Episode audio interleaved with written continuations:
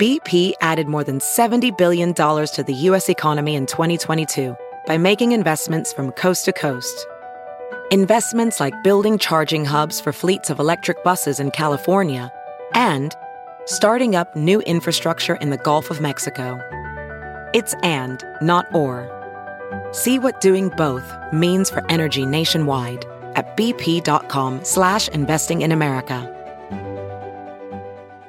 Hey, friends, thanks so much for listening to the podcast. And we want to make sure that you know about all the other exciting ways to get more exclusive content from The Bill Press Show. We're on Patreon. Did you know that? On Patreon. So to go to Patreon, P-A-T-R-E-O-N dot com slash BP show to get videos that nobody else gets. All we ask is five bucks a month and you get access to daily commentary and every week – we put up a special interview just for our Patreon subscribers. Hey, it's a great way to support progressive media and get your hands on some fun, new, exclusive content. Thanks so much for supporting the show by going to patreon.com slash BP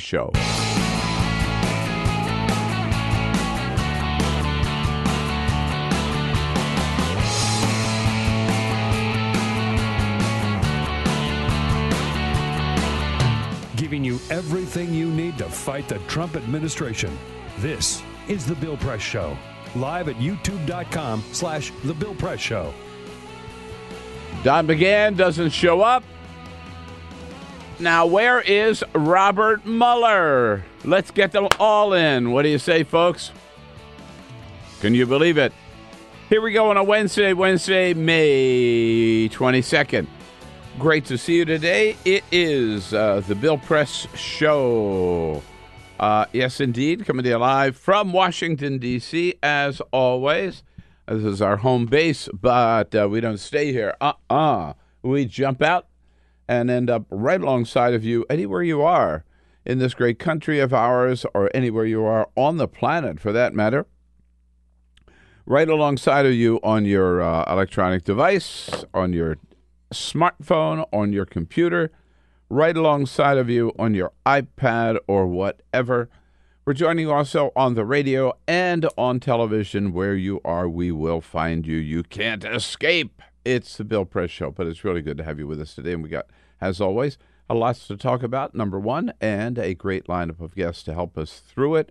Yes, indeed. The Trump administration is doing everything it can, continues to do everything it can to frustrate the efforts of uh, Democrats in the House of Representatives to uh, exercise their duties as an equal branch of government. The White House uh, keeping successfully convincing Don McGahn, former White House counsel, not to show up yesterday. And you know they're putting pressure on Robert Mueller not to show up either. But the Democrats are fighting back. And more and more Democrats say if that's the way they want to play it, then let's roll those impeachment hearings. All of that coming up here on the Bill Press Show. All of that you are going to want to comment on at BP Show on Twitter, at BP Show. And we look forward to your comments as we discuss the news of the day. But first, this is the Full Court Press. Alrighty, just a couple of other stories making news. Do you ever go to Sweetgreen, Bill? Oh yeah, I like Sweetgreen. Yeah, yeah, nice place, yeah, right? It's, it's, they do a good job. You can have their sort of salads that they decide you can make up your own. That's right. Yeah, it's a fast yeah. casual yeah. salad By the chain. way, started by students to a couple of students from Georgetown. Yeah, right here in the area. Yeah. Started right here in Washington D.C. Well, yesterday they made a big announcement. Any of their employees will mm-hmm. now be eligible for 5 months of paid parental leave. Mm. A, I mean, this is a big deal because if you're an employee and you have to go and take care of a family or you're starting a new family, you get five months of paid parental leave. Here's the uh, statement they put out, quote, at Sweetgreen, mothers, fathers, adoptive parents, foster parents, and others with new additions to their families will now receive five months of fully paid parental leave. We believe it is our responsibility to lead the way, given that the United States is one of the few countries that does not mandate any paid leave for new parents. Good for them. Yeah, I mean, that's a big deal. Now, this has been it's a very French, you know. there you go. Uh, a lot of Democratic candidates that are running for president have introduced some sort of paid Uh-huh. family leave Yeah. bill. Yeah. Uh, Kirsten Gillibrand being one of them, Elizabeth Warren as well, uh, talking about that. How sweet it is. Yeah, yeah, not bad, not bad. Uh, are you a juice guy? Do you drink like your cup of orange juice in the morning? Are you, is it, a lot of people do. Uh, no, you and I drink uh, V8 in the morning. Okay, all right, all Yeah. right. Well, there is a new study that uh, talks about. Trader Joe's makes a V8 called Garden Patch or something. It's Okay. really good. Well, there's good. a new study out that talks about some of the health impacts of sugary beverages. And when we say sugary Yeah. beverages, a lot of times we think soda. Right. Yeah. Soda. But they are saying no, no. Also, even 100% natural fruit juices can lead to an increased risk of diabetes and early death because they are so sugary. Yeah. Obviously, if you like you're eating fruit, you know, you're getting not as much of the sugary stuff and you're getting fiber, but if you're eating drinking just the juice, it's like pure sugar. Look, I love fresh squoze and orange juice, right? so good. Oh, it is so good, but it is pure It's sugar. not good for you. Yeah. It's not yeah. good for you. Try uh, Garden Patch, All Trader right. Joe's V8. it's really good.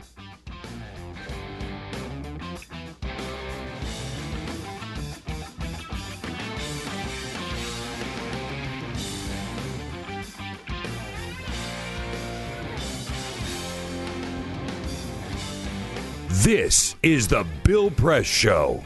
And uh, the more the White House uh, blocks efforts by Congress to do its job, the more Democrats, and a whole slew of them yesterday, coming forward to say, all right, let's start those impeachment hearings. Hey, what do you say, everybody?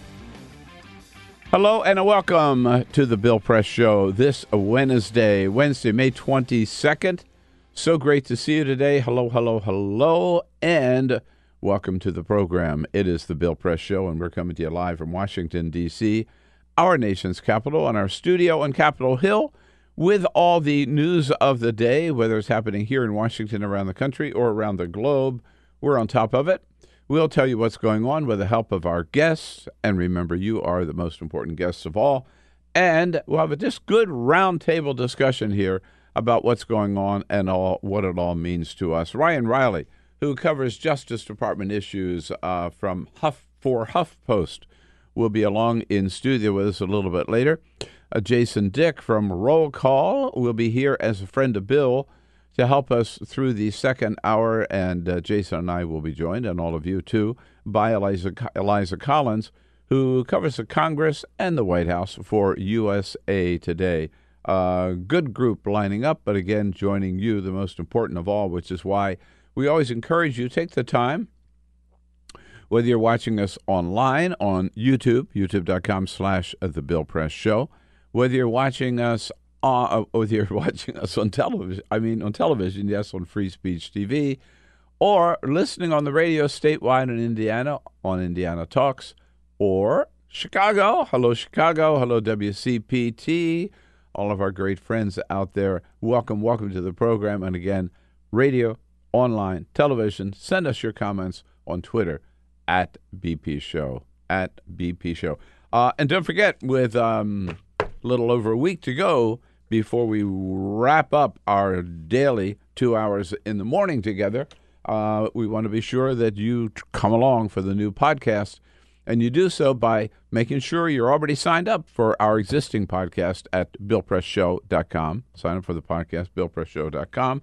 And don't forget, follow us on Twitter. We try to get out there uh, and join you on Twitter as often as we can. Uh, and uh, you could just sign up by going to uh, follow us at B at BP Show at BP Show.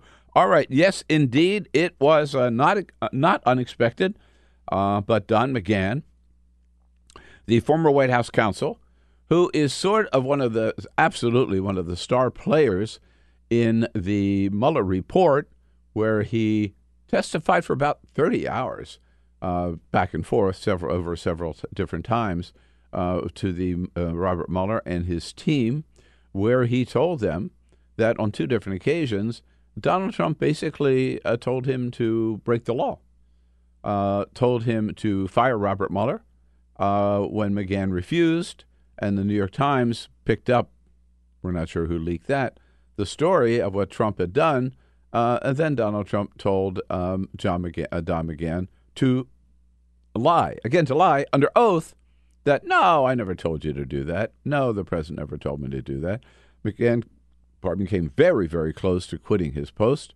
That's all detailed in the Mueller report. Of course, the House of Representatives, the House Judiciary Committee, which is, as directed by Robert Mueller, taking the next step and investigating all these uh, allegations further.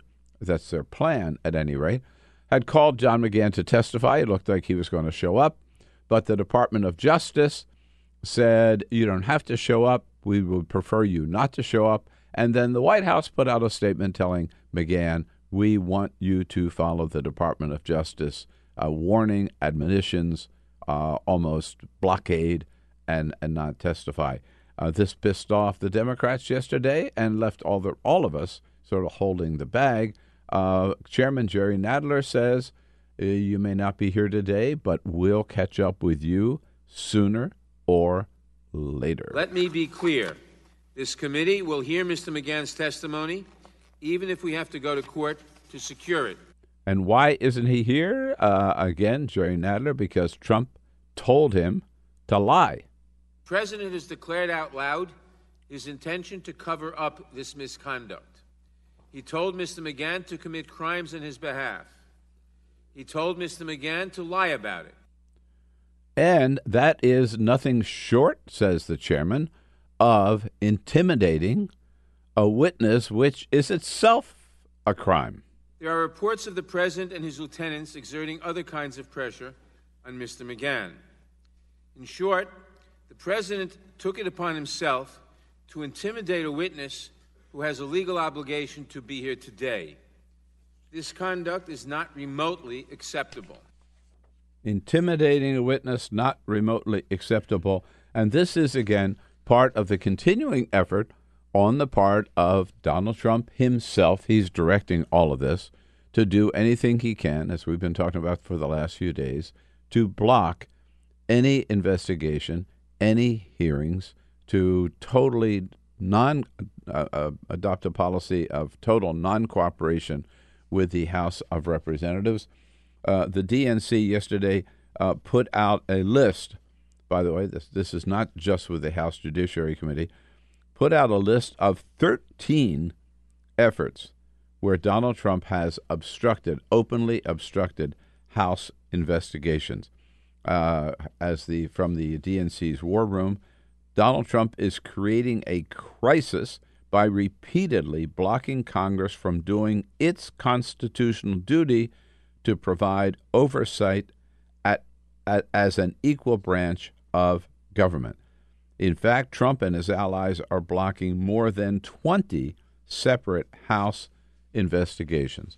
And they list, uh, I'm not going to bore you by reading all the details. They list at least uh, list at least 13 times where Donald Trump has intervened, and that is having. Uh, um, by the way, uh, the House is not just stopping there by um, inviting them to testify.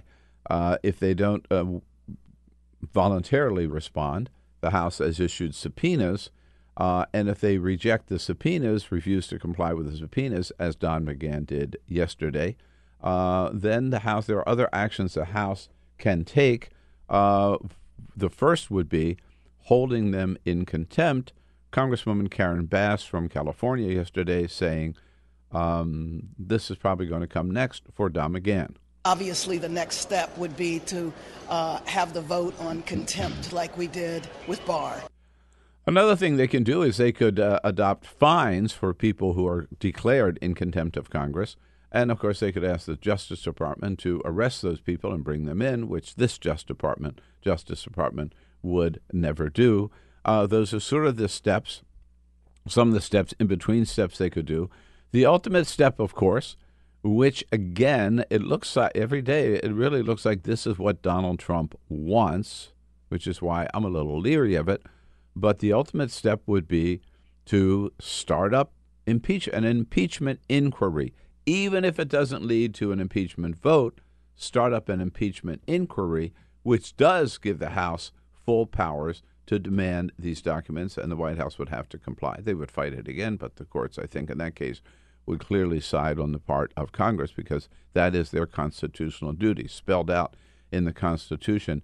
And after yesterday, when McGahn didn't show up, there were more and more Democrats who came forward and who broke with Nancy Pelosi and came forward and said, no, it looks like we got to go the impeachment route and start as soon as possible. Remember, before, there were just like a handful, right?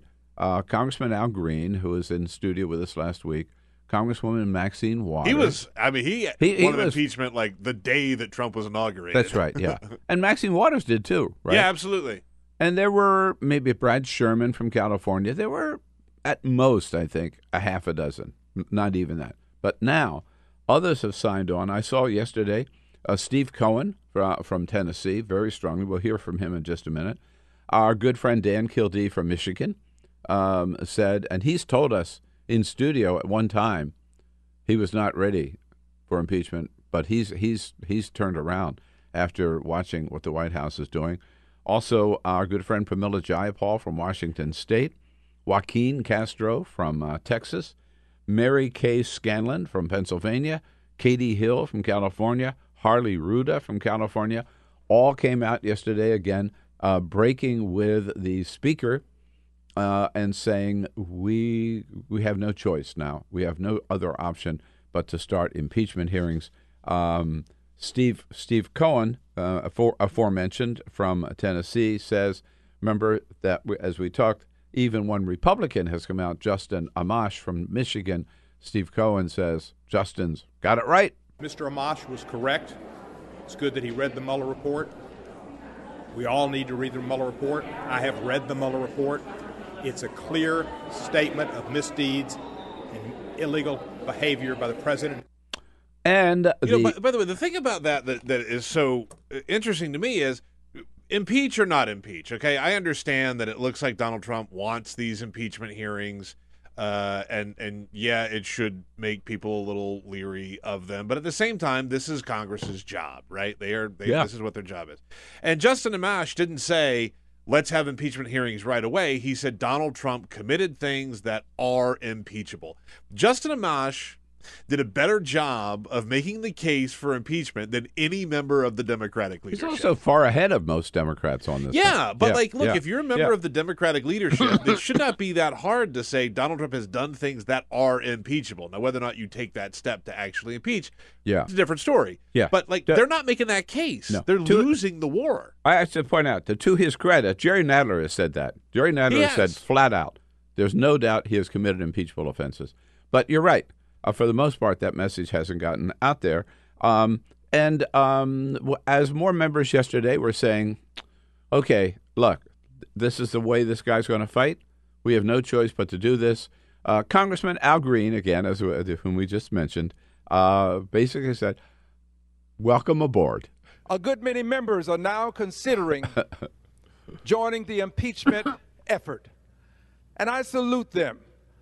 I am more than honored to say that you can never be too late when it comes to being on the right side of history and the right side of justice. All right, there he is. I love that statement. Yeah, very, mm, very welcoming here too. Agree or brothers, disagree with him? my he's he's a classy guy. He knows my, what he's doing. my brothers and sisters, we welcome you to the Church of Impeachment, even if you're a little late getting here. Uh, yes, indeed.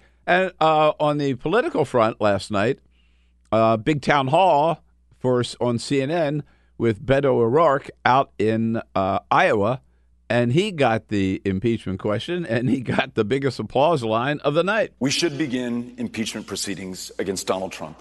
Not something.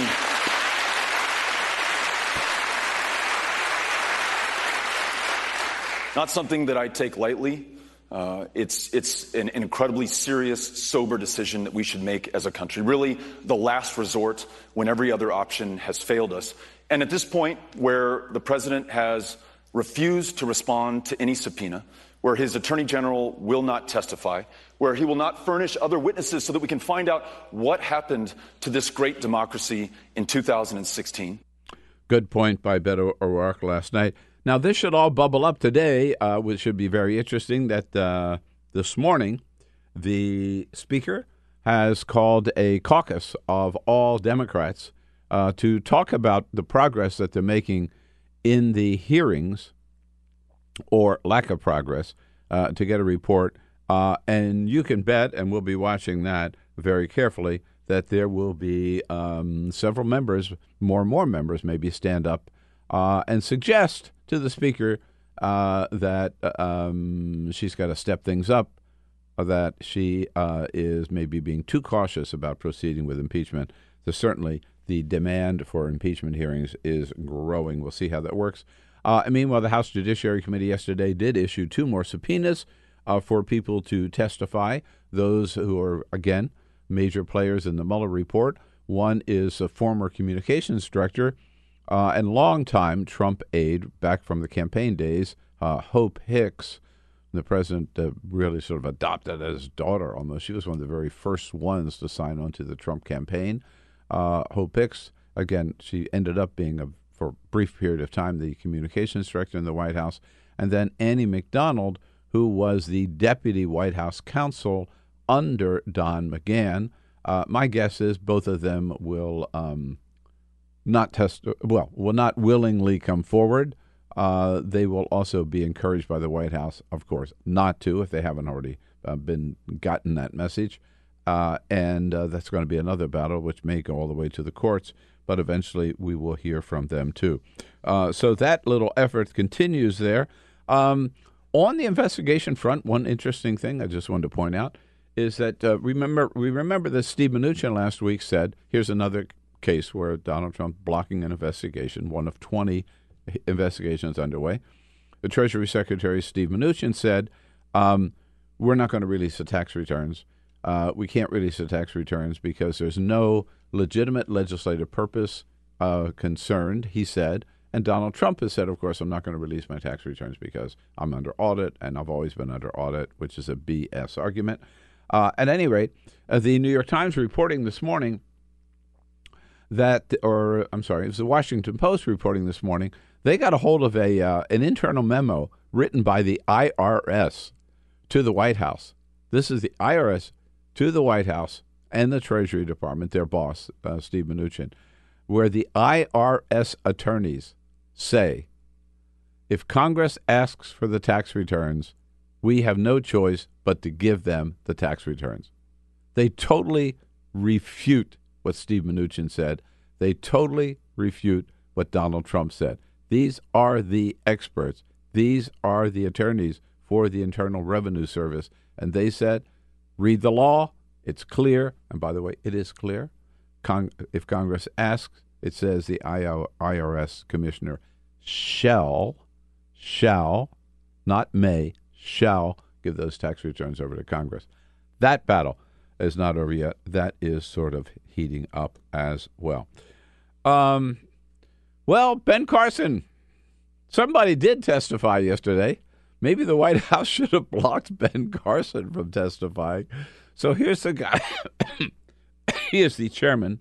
Ooh, what's going on? He is the chairman of HUD, Housing and Urban Development. He's the person in the in the administration responsible for dealing with all the housing issues, development issues, real estate issues. You would think he would know something about the real estate industry. Yesterday, Why would you think that? Why would you think well, that? that you're yeah, only right. the head of housing department and urban and, yeah, development. Seriously, yeah. come on. Man. Yesterday, he has a little exchange with Congresswoman Katie Porter from California, who does know something about real estate. Here's your man, Ben Carson. I'd also like you to get back to me, if you don't mind, to explain the disparity in REO rates. Do you know what an REO is? An Oreo? R, no, not an Oreo, an REO. R-E-O, R-E-O. Real estate? I love Oreos. I What's love the O stand for? E organization? Owned, real estate owned. That's what happens when a property goes to foreclosure. We call it an REO. How, what uh, Oh, what planet are we living on? Yeah, and you know, it just proves you don't have to be a brain surgeon to be HUD Yeah, secretary. yeah, right, right. right. yeah, I mean, Oreo. I mean, like it- cookies. I love Oreos. Yeah, the give me some Oreo line is laughable and and it's very bad. But then- but then he like the to me the worst part is when she clarifies. Yeah, it says yeah. REO. No, it's not a he cookie. says real estate organization. Yeah, yeah. REOs are like a big part of the housing. They're a market. big part of the housing market because when anybody goes into foreclosure, right, when a bank takes over a property uh, or some financial institution or lenders take back a property, they are listed. They're listed and they're sold as REOs, meaning owned by the bank, real estate owned. At any rate, uh, the laughable uh, Ben Carson. What a joke that this guy is there. Uh, yesterday, just to show that Planned Parenthood and other organizations and the women of America are not going to let the red states, uh, and particularly the state of Alabama or the John Roberts Court, take away their reproductive rights and roll back the clock. Big rallies held yesterday all over the country, uh, and particularly here in Washington, D.C., in front of the Supreme Court, to um, make clear they're going to stand and fight all of these efforts, either the fetal heartbeat laws that are passing in state after state or this draconian measure down in Alabama. And most of the 2020 presidential candidates, I think all of them who were in town yesterday, uh, showed up at the uh, Supreme Court, in front of the Supreme Court for a big rally led by Planned Parenthood. Uh, Peter Ogburn was even there, and he's not running for president. Um, Yet. Yet, yet, right. Uh, here's a couple of them. Amy, Amy Klobuchar. These guys think they're going to take women's health care backward, and are we going to let them? We are not. And Kirsten Gillibrand was there as well. This is the beginning of President Trump's war on women. If he wants this war, he will have this war and he will lose. He will lose this war from Ohio. Another candidate, Congressman Tim Ryan. I will join you. I will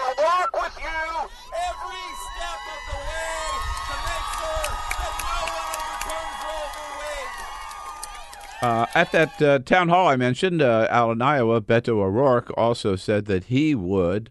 Uh, he, he just said he would have a litmus lit, litmus test uh, were he elected uh, for every judge that he appointed to any federal court or to the Supreme Court. That they would have to first tell him that they believe Roe v. Wade is settled law of the land and should not be touched, should not be overturned. At another rally up in New York, uh, now presidential candidate, mayor of New York, uh, Bill de Blasio weighing in as well. Hands off the rights of women. Do you agree? Say hands off. Hands off. Hands off. Uh, so they it was good. You know, it was good to see that yesterday because uh, so far all we've heard is state after state after state, as if there's no uh, opposition against it. Um, the polls yesterday that I uh, that I saw uh, with um, CBS should sort of make any politician uh, think twice about joining this little bandwagon to either restrict or to ban or uh, abortion uh, uh, and move the clock backwards and reverse Roe v. Wade. Um, among overall, 67% of Americans, 67%, Republicans and Democrats in this latest CBS poll reported last night, say leave Roe v. Wade just the way it is. 67%. Um, so, um, you know, it's just a minority of Americans who still want to fight that battle. Among uh, dem- uh, party party lines, 87% of Democrats say leave it the way it is. 45% of Republicans say leave it the way it is. Uh, among men, 65% of men say leave it the way it is. 69% of women leave it the way it is. So clearly, the American people are saying this is not. This has been resolved. This is a, this is settled law. We don't want to have this war all over again. I've said it before. I'll say it again. I think it's suicidal for Republicans to decide that this is going to be their big issue for 2020. It's Now, if they want to lose. They want to lose even more women Yeah. and more edu- particularly educated uh, Republican suburban women. That fine, have at it. It's it's also a good reminder that you can never really let up on these fights. Oh, no. right? That's like right. they're going to keep coming for these things. Yeah. They've been coming for this. They're like cockroaches. Forever. They will. I mean, they'll crawl out from under the woodwork Yeah. as soon as they have a chance. Yeah, you can They'll do it on this. They'll do it on gay marriage. They'll do it on guns. They'll never, they'll Yeah. never give up. Yeah. and you just got to uh, keep, keep keep it up. Uh, one other thing on the uh, 2020 front, I thought was interesting yesterday. That uh, so uh, last Saturday up in uh, up in Philadelphia, uh, Joe Biden talking about Kim Jong Un from North Korea. He called him a dictator and a tyrant. That's sort of garden variety talk, right, for Kim Jong Un. Anyhow, Kim Jong Un fired back yesterday at Joe Biden. He called Joe Biden a fool of low IQ. well, so That sounds like a Trump tweet. well, I was going to say that Donald Trump called Joe Biden another low IQ individual. So it sounds like Kim Jong Un now is just picking up Donald Trump's talking points uh, and making it against Joe Biden. Rudy Giuliani also has called Joe Biden a mentally deficient idiot. Um, so I think they all have kind of the same the same uh, talking points. And while we're while we're at it, um, one other little uh, poll that I found of interest uh, from uh, Politico this morning.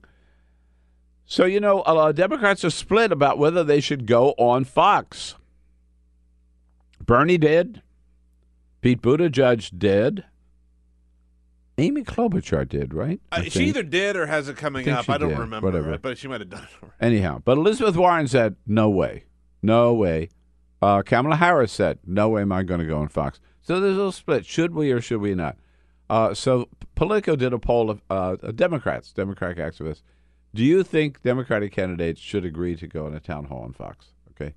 17% said no. 17. So most Democrats don't give a damn, right? Sure, I think this whole I think this whole fight is silly. Uh, I've said it before. Look, go on Fox. You're not going to change your point of view. Just go on Fox and make the case, and you might reach some people that you wouldn't reach otherwise.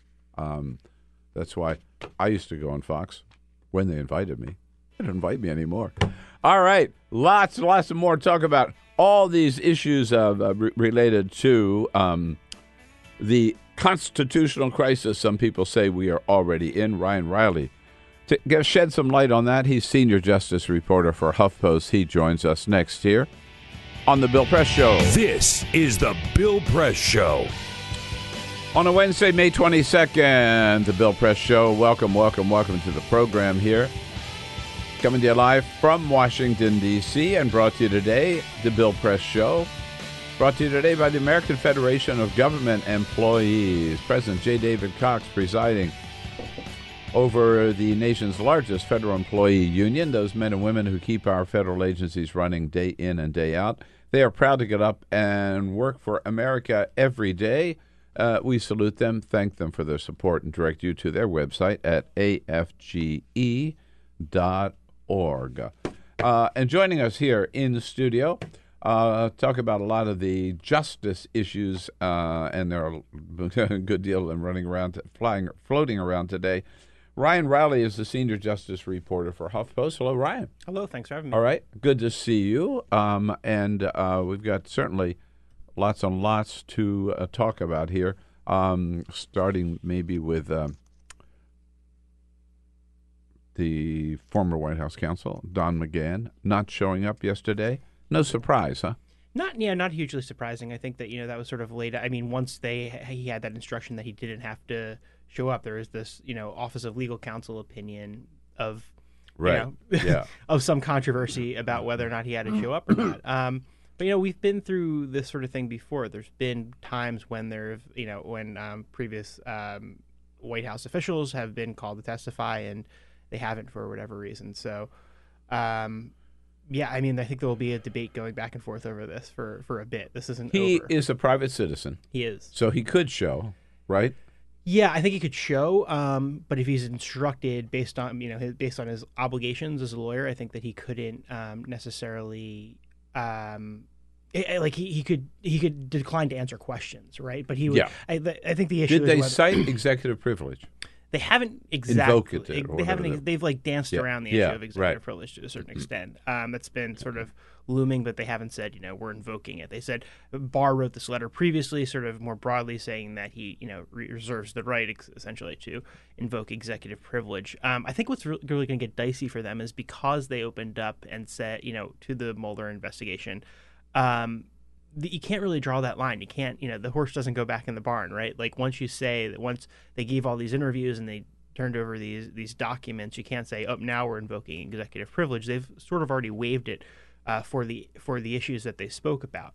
Right. Um, there may be some like issues on the margins that weren't spoken, but anything directly addressed in the Mueller report, I think they've sort of already, you know, that Right. the cat's out of the yeah, bag. you're right. The one. cat's out of the bag. Yeah. The horse is out of the barn, or Or- of whatever. right. Yeah. Uh, whatever cliche we use there. Yeah. But now, so failing to comply with the subpoena, which Don McGahn had to testify, uh, what are the options that Congress has uh, to follow? To, uh, what can they do about it? Yeah, I mean they What- can they can hold them in contempt, um, which you know, What practically speaking, I mean, mm, not a ton, right? Because that's going to get referred back. Doesn't look good on your resume. It doesn't look good on your resume. I mean, there's civil contempt, which they could play out in the court. That happened in um, the Fast and Furious matter with um, former Attorney General Holder, um, but that took like six years basically to settle. Um, and also, I mean, you know, in terms of you know resume, I think he he did okay afterwards. Yeah, after I don't think he's hurting Um, today. Yeah, um, I don't think that you know that didn't really have much practical effect on his career. Um, so I think that that's probably you know under consideration. The criminal contempt part is basically they make a referral to the U.S. Attorney for the District of Columbia, who is an employee of Donald Trump? of, of Donald. yeah. So um, yeah, there's not going to be a prosecution. Can there they find them? they there, there's like that inherent contempt thing that they've talked about. Um, whether that's enforceable or not or not is sort of up in the air.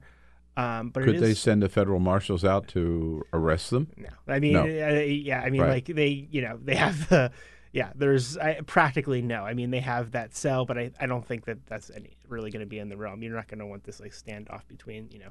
So what you're saying is that the Trump administration has probably figured out that they can just defy uh, any efforts, and they're certainly trying now on the part of Congress, and get away with it. Yeah, to a certain extent. I mean, to be honest, a lot of this is because we already know sort of what happened in the in the Mueller report. I feel like a lot of this is like reminding people and the optics of this, right? Because I like Don again. I think that there would be some, there could be some potential valuable testimony that he would give that wasn't already revealed in the Mueller report, right? That goes sort of beyond that.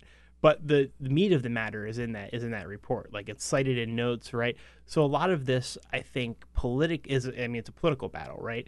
At this point, and the Dems are sort of dancing around whether or not they want to go down the impeachment route. It doesn't seem like they they do. So basically, this is about continuing to highlight how corrupt the Trump administration they is in their view. So they will bring that, you know, they want those TV moments, and I think that that's sort of what this is because you know if you polled Americans today, I don't know how many of them would know about that particular part of the Mueller report and how you know No, what right. Did. But if you have his testimony and, and a televised, you know, that would have been a Right. big moment. So now we've seen that yesterday with the Hope Hicks subpoena. Um, they want her to testify publicly. That's going to be another battle. So they're sort of setting these up, and I think that there's going to be uh, Hope Hicks is a little bit of I think a tougher um, argument for the government to make um, in terms of you know protecting her because she wasn't a lawyer for the um, Mhm. the president. She was just you know his assistant. Um, so I think it's going to be a little bit of a tougher, but they'll go for it. You know, Right. They're going to Uh, try for it. so they, uh, in addition to Hope Hicks, of course, they issued a subpoena to the deputy White House, former deputy White House counsel, uh, Annie McDonald. Yeah, and, chief of staff, I believe. Yeah, chief of staff too. uh, deputy chief of staff, right? Yeah, They, or and- chief of staff to Don McGahn, I believe. Oh, that's yeah, okay. right, yeah. Uh, And that will, um, in the White House counsel's office, that of course will be contested uh, by the White House. But She was the, one. Just a reminder, she was the one. I think that um, if you if you're familiar with the if people if, you're, if you know listeners are familiar with the Mueller report, she was the one who took extensive notes on the conversations between um, McGahn and Trump, and at one point said "beginning of the end?" question mark. Um, when you know there is the in the middle of a lot of this this Russia stuff. So some of her notes were really interesting, and you know saying things are sort of spiraling out of control, and that Trump was Hmm. really upset. So her notes were, yeah, really interesting. All right, but uh, they're all little fish compared to Robert Mueller, Mhm. right? Now, Robert Mueller, um, why wouldn't he testify? He ba- basically his report said, "I can only take this so far, Congress. Now it's up to you." Yeah. Right. Uh, he, yeah, he's an employee of the Justice Department, but he wasn't working for Donald Trump. Yeah. I mean, I think that he's really this like he really is this like just guy doesn't want to be like pulled into politi- these political issues, and I think that he's going to stay within the four corners of the Mueller report when he testifies. He'll he will testify to what this report says. He will have this like you know he will have everything in his brain, and he will go to the book and when if there's an issue that he wasn't sure what got in the report, what didn't, he'll probably go back and consult with you know lawyers sitting next to him and check it was in the report and he's not going to go beyond those But those I think the key question that people want to ask him is okay, you said because the Office of Legal Counsel says you can indict the president, Mhm. you decided you were not going to come down to uh, accuse the president of obstruction of justice or to, or to let him off the hook, Right. either one. You aren't going to take a stand. Mhm. Were you not bound by that Office of Legal Counsel opinion, what would you have done? Isn't that what the, the House really wants to hear? and he is going to dodge the hell out of that one. he will not. He will not touch that because I mean that's the whole thing is the idea that the the premise behind the OLC opinion, and I think that there was this dispute between Barr and Comey, or sorry, Bo, um, Barr and Mueller rather, um, whether or not you know that was if it you know but for the OLC opinion, I think was the was the phrase uh, Mhm. that was used um, Mhm. with this, and I think that the report sort of raises the idea that it was the OLC opinion, but also they kind of agreed with the premise of the OLC opinion, right? That they thought that the you know it wasn't so it wasn't just this document; it was also the underlying legal theory behind it that you can't indict the sitting president. So that was more of the the issue. Um, but you know the idea is that they don't you know it wouldn't be fair to the president if they came out and said you know uh, there's some wrongdoing here. He's, we would have indicted if they say you know we would have indicted him if he's not, but unless he was the president, that's sort of saying that he committed a crime, but without giving him his day in court. Right. Um, so I think he's going to you know not touch that with a ten foot pole. Will uh, so? Do you think he'll testify at all? I think um, it seems like they're Willingly, I mean, willingly. yeah. I think that they're trying essentially to move towards more of a perhaps um, uh, like a behind closed doors situation. Yeah, um, yeah. That might be what they end up going for. Right. But we'll see. I, I Yeah. know. there was on a related front, um, and someone has already testified, uh, Michael Cohen, the last time he was in front of Congress, uh, admitted that he lied, and uh, one of the things he lied about was this real estate deal in uh, trying to get a new Trump Tower built in uh, Moscow. That where he had originally he lied to Congress by saying he stopped all those negotiations Mhm. early in the spring when Donald Trump was really, you know, getting to be a serious candidate for president. And as a matter of fact, uh, he had continued those negotiations all the way up to like election day, Right. Uh, and he admitted he lied about that. Mhm. A couple of days ago, uh, we find out because I guess those Transcripts the or- transcripts yeah. came forward that Jay Sekulow, White House attorney, he says told him to lie about that. Is that intimidating a witness? Is that a crime? Where do we go with that? What does that mean? It's unclear. I mean, the problem there is if it's a one-on-one situation, you have like imme- immediate credibility issues with uh, with Cohen, right? Because he's admitted lying to Congress, admitted lying um, Right. to the Fed. So Yeah. I mean, yeah, th- I think that that's sort of the issue is that um, is it reliable or not? You know, his testimony on that. If it's just as you know, if it's he said, he said, Right. It might not necessarily be something that a prosecutor would be for, uh, comfortable going forward with. Well, but it it, it, it does. uh, There's a pattern here, right? I mean, um, Don McGahn says that Donald Trump asked, told him to lie to the New York Times. Mhm. Michael Cohen, I believe, testified that Donald Trump told him to lie about the payments to, um, to, to the um, Stormy Daniels Right. and Karen McDougal, Mhm. right? Um, so, and I don't know whether maybe Donald Trump, I, I forget whether he testified, Cohen testified to the fact that Donald Trump told him to lie about what was happening with Moscow as well. Mhm. I mean, they really were um, telling people who worked with them either not to cooperate with Mueller or to lie about stuff. Yeah, I mean, yeah. I mean, is that is, isn't there some criminal activity there? I mean, Yeah, I mean, it's it's a tough one. I think because you know, I mean, in terms of Trump's uh, instructions. Like you know, he is the the president. I think that OLC opinion still sort of applies, um, but it's certainly something that Congress can dive into and and examine and you know further question. Obviously, that's going to be difficult to further question uh, Michael Cohen because he's currently a federal inmate. Um, Yeah. but and will be for the next you know foreseeable future. Um, so that's going to be a tough one for them to sort of go back to. I suppose they could have some sort of deposition when he's uh, behind bars, but I think the the issues with reliability there are you know going to be eh, that the immediate comeback to that is going to be you know this guy's a guy who admitted already to lying to Congress. Why are you going to believe him now? Right. Now, you alluded to this earlier, and I wanted to ask you about that. But uh, so with McGahn yesterday, for some Democrats, that was the straw that broke the camel's back, Yeah. right?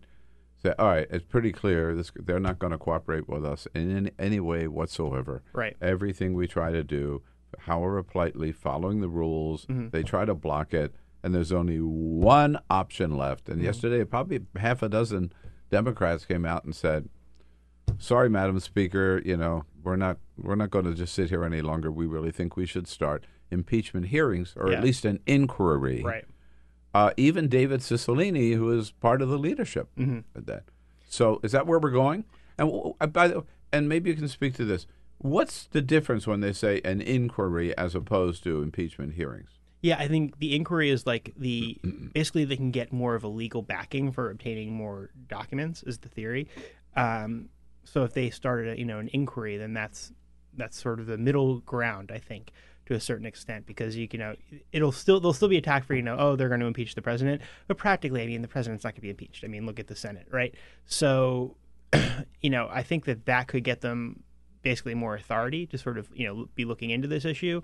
Um, and maybe give them a little bit more political standing. And you know, we're not just, we're examining this. We're not just trying to take him down. We're looking into this, yada yada.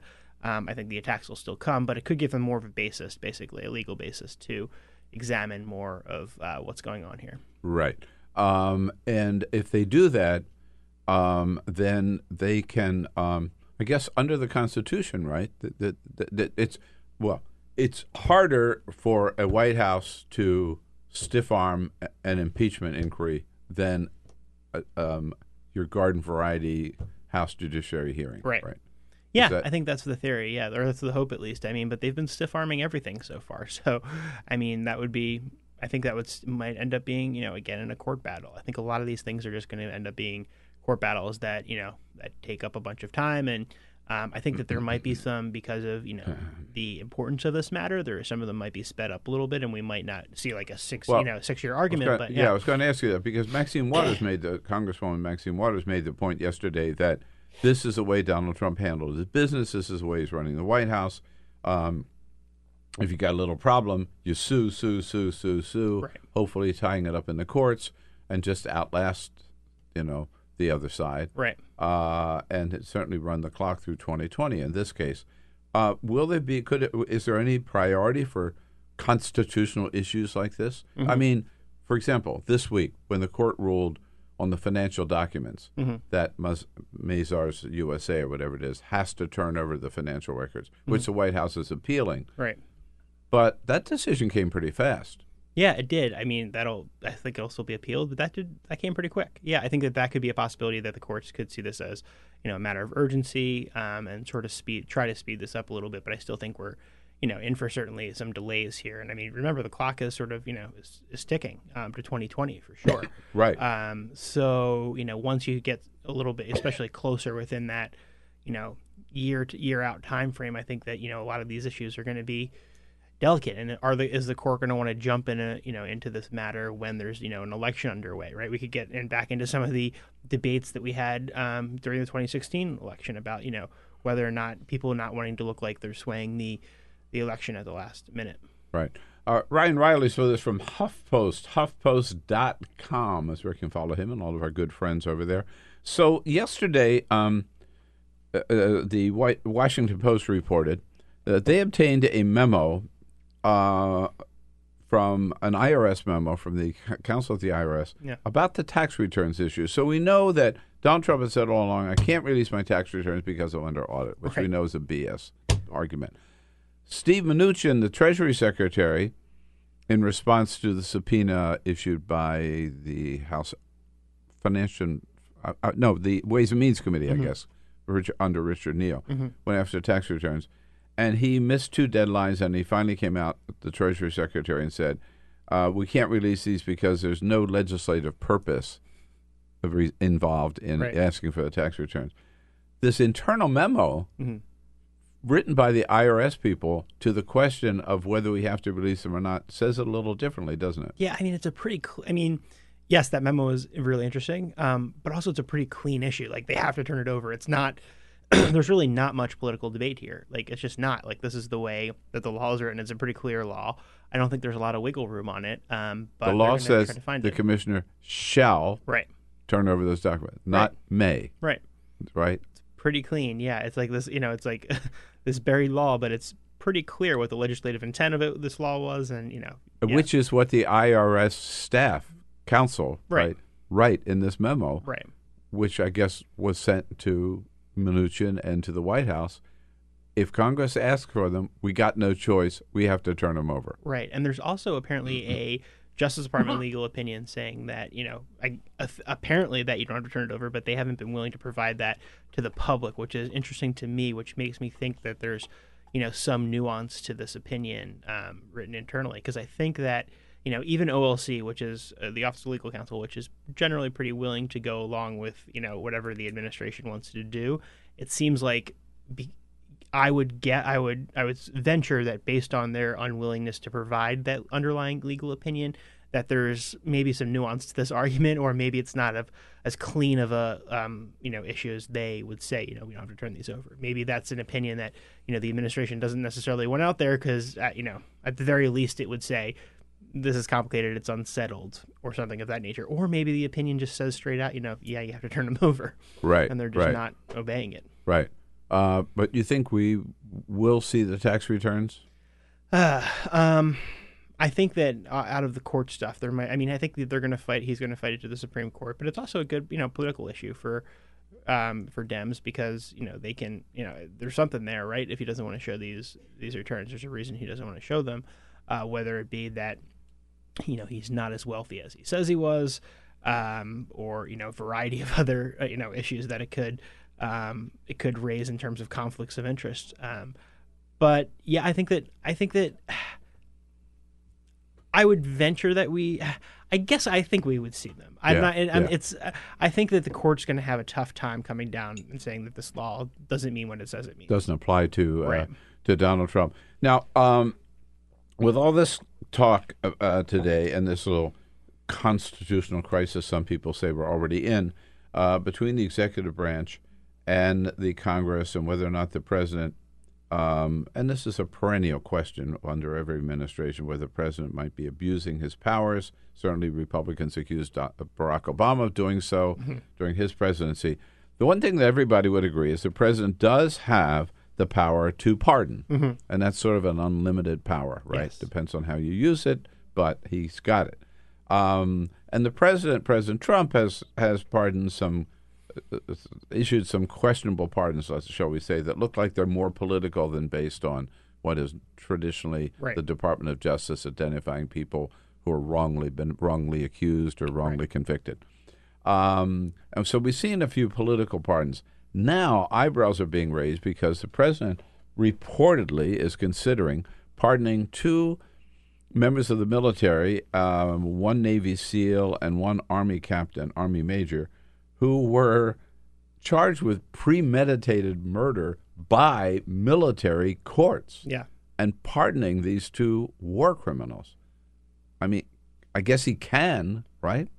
Uh, Yeah, I mean, he can under the Constitution. It's a political. It's a political issue whether or not you know he should. I guess, or you know. I mean, this is this a. I mean, this is a first of all a slap in the face at the Pentagon and the military justice system. Yeah. If nothing else, right? Yeah, I mean, you know, if if you want to look into some military justice issues, you know, Guantanamo is also a place to look at. Oh, um, yeah. in terms Yes, of what's going on down there.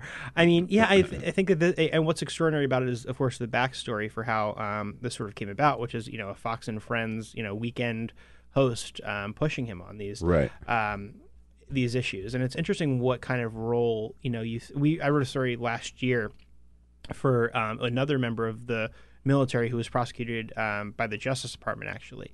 Um, and his case involved he took some photos um, on a submarine that he wasn't supposed to take. Um, was a sort of undercover situation.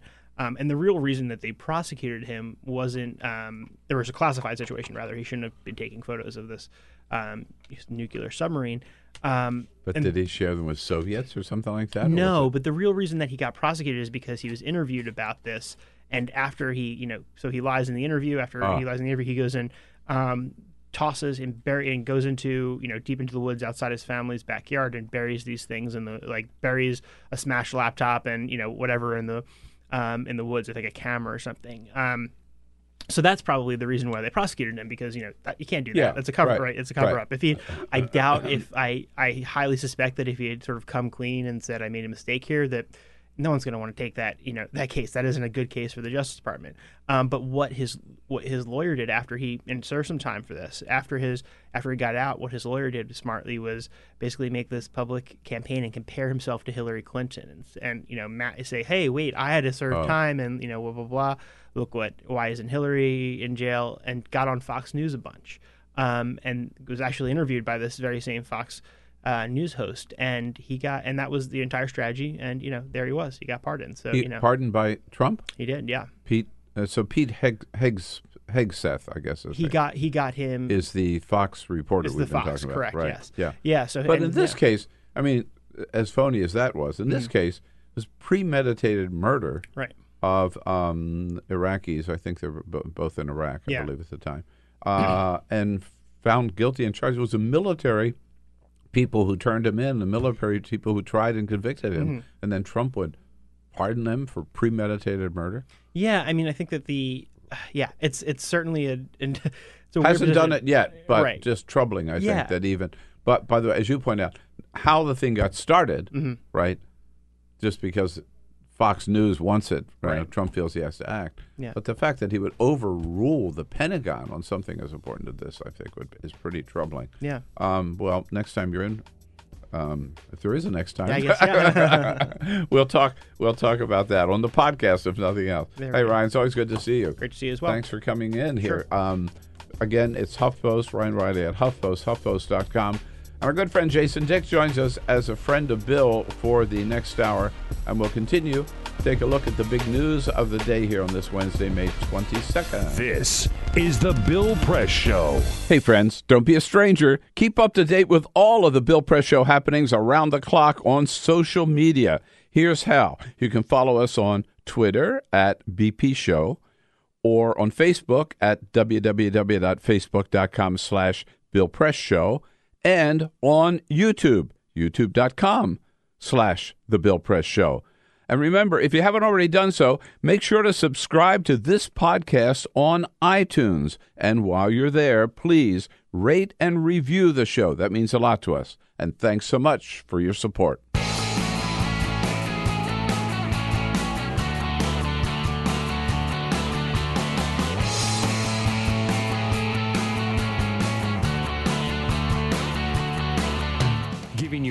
Everything you need to fight the Trump administration. This is the Bill Press Show. Live at youtube.com slash the Bill Press Show. Uh, and after yesterday, more and more Democrats lining up saying, no, damn it, we have no choice. We have to impeach him. Can Nancy Pelosi hold the line? Hello, everybody, on a Wednesday, May 22nd. Well, we'll find that out a couple of hours from now.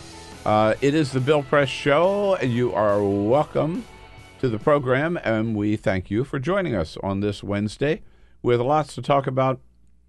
Uh, the House yesterday uh, dealing with the fact that uh, former White House counsel Don McGahn decided to follow the advice of the White House, or maybe the orders of the White House, um, and uh, refused to show up. Uh, they had somewhat of a hearing uh, with an empty chair, just like they had an empty chair the week before for Attorney General Bill Barr. Um, will Robert Mueller show up when it's his turn to testify? I don't know. It's getting more and more tense, and again, more and more calls for impeachment as a result of it. We got so much to talk about. We could not do it ourselves today. We needed some help, right? So we reached out to How about it? Here he is, Jason Dick, our good Here to friend, help. frequent guest host of the show, and uh, by the way, he has a day job too as deputy editor of Roll Call, rollcall.com. Hello, Jason. Hi, Bill. Yeah, how about it? It's, you know, you got to run fast to keep up these days. Yeah, right? you really do. Uh, it, it has been uh, it, it's been a bit exhausting. Uh, the you know starting with Monday. The I was joking with our colleague uh, Julie Mason uh, yesterday that um, if if things feel a little off, there's a reason for it because usually Congress isn't even in on Monday. But they Yeah, but they right. decided they decided to come in. know, both both chambers decided to come in on Monday. You know, uh, in a in a gigantic departure from typical behavior. I think Yeah. so they could leave early for the Memorial Day uh, long weekend. Yeah. And and it just started. We got a you know a court decision here in Washington. Uh, a district judge here, a federal district judge, said that the uh, Mazars could not be prevented. This was the president's accounting firm could not be prevented from releasing records. and on and on. Uh, So right. hold, hold, yeah, hold yeah. some- oh yeah. we'll- oh, I know. We'll get into all He's- of that. Peter's champing at the bit. Come But- on, come Champing, on, champing. come on. We'll get into all of that, but first, This is the Full Court Press. All righty, just a couple of other stories making news. Bill, did you watch Game of Thrones on Sunday? yeah, right. Have you ever watched any episode of Game of Thrones? Hell no. All right. Well, uh, a lot of people did. A lot of people did. I the know, final episode sure. of Game of Thrones. We now have the numbers. It brought in a series record. 19.3 million viewers Good watched the finale. That's amazing. Uh, the name of the episode was The Iron Throne. Uh, now, they said the viewership for The Iron Throne includes 13.6 million people who watched the episode on HBO at 9 p.m. on Sunday night. Then, of course, there were other people who watched the encore presentation or who streamed the show. That was just the night of the episode. So it's obviously grown since then, people watching on their apps and all of that. Uh, that makes it the most watched telecast in HBO's history. And it's still really, really, really far below what Ma- the, the finale of MASH was. Is that right? Yeah, Yeah. back in 1983. I mean, by by by like 60 million or something. So if you put it in, Mm. in terms of like today's TV standards, it's still pretty big. Like The Big Bang Theory, uh, they had uh, 18 million viewers in its finale this week. And that's if you, free television. Yeah, that's free TV. But if you put it up against, you know, when TV was you had like appointment viewing where you had to sit down and watch it, it really kind of pales in comparison. So, so there you go. So maybe now, Bill, you'll go back and watch some. I wouldn't Why? count on it. I wouldn't count on it. Yeah, yeah that's, a, that's a good question. Hey, remember New Coke? Oh yeah. They're bringing it back. no. They are bringing it back with just one caveat. They can't here. hold. I can't call it new. They are They call calling it it New New, New Coke. Coke? They're bringing it back because Old it's a Coke? tie-in with season three of Stranger Things on Netflix, which really tries to cash in on a lot of the nostalgia, and they feature that product on the show. So they are bringing back New Coke. Uh, you can That was one of the um, most Spectacular failures. Yeah. spectacular market marketing failures of all time, right?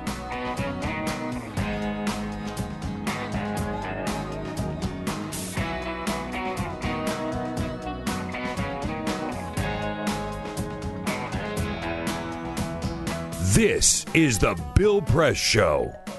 Don McGahn refuses to show up. Okay, now where's Robert Mueller? Let's get him in the chair. He, they may be as equally unsuccessful in convincing Robert Mueller to testify. Hello, everybody. What do you say? Wednesday, May 22nd. Here we go. Another round of the Bill Press Show. Good to see you today, and thanks so much for being part of the program as we join you uh, everywhere in this great land of ours, online, on the radio, and on television. Uh, in fact, we're with you anywhere on the globe. We start out in Washington D.C. in our cap in our studio on Capitol Hill, and join you online on YouTube, YouTube.com/slash The Bill Press Show. On the radio, WCPT out in Chicago and all the greater Chicago area, and of course on coast to coast on Free Speech TV. Jason Dick is with us from Roll Call deputy editor here as a friend of Bill. It's always good to see you, Jason. Thanks for coming in. It's always great to be here. Uh, just about two hours from now, uh, Speaker Pelosi has assembled all the House Democrats together Right. uh, to have a little update on how well the hearings are going. Right. This is in the wake of uh, an aborted hearing yesterday because Donald McGahn, Don McGahn the uh, not showing up. So, two questions about this, at least two. One, uh, one don't you think that Nancy Pelosi is going to hear from more and more Democrats maybe today saying, "Hey, we understand you want to slow, take the slow road to impeachment, but Trump is leaving us no choice. We got to go a little quicker." First question. Add to that, she's got an eleven fifteen meeting with Donald Trump. Correct. Because about it's, because it's about in- infrastructure. It's infrastructure week again. Right. so how the hell are they going to have this caucus and then get down to the White House for eleven fifteen meeting? I'm just confused here. Let- Uh, Let's start with more Democratic voices for Right. impeachment, right? Right. I mean, in, including perhaps, uh, you know, there, there's some speculation that Jerry Nadler, the chairman of the Judiciary Committee, might be one of them, uh, saying that you know the, the administration. I mean, this isn't nailed down, confirmed, you know, but there we've, we're seeing a few reports here and there that Nadler is among the people saying to the speaker, "Hey, we should consider this. We should consider at least starting an impeachment inquiry."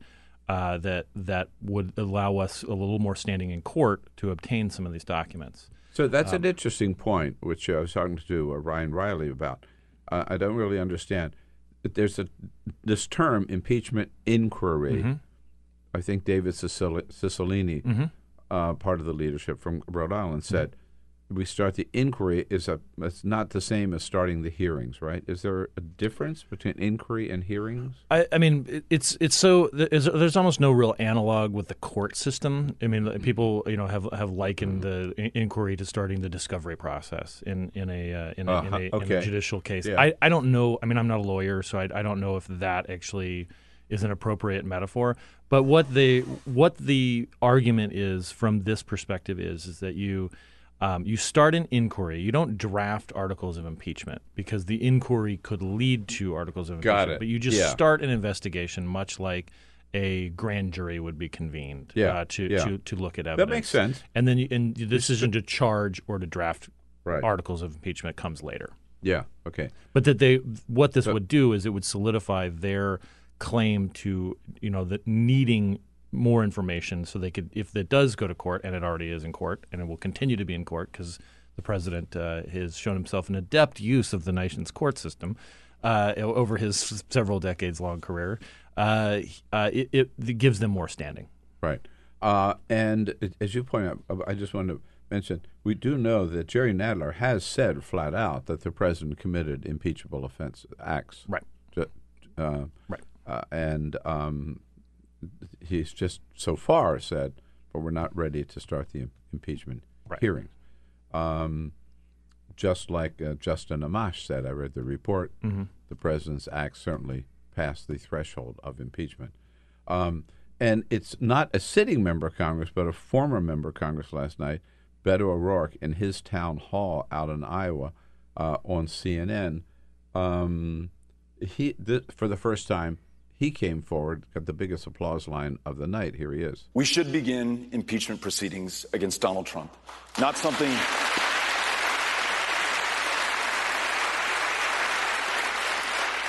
Not something that I take lightly. Uh, it's it's an, incredibly serious, sober decision that we should make as a country. Really, the last resort when every other option has failed us.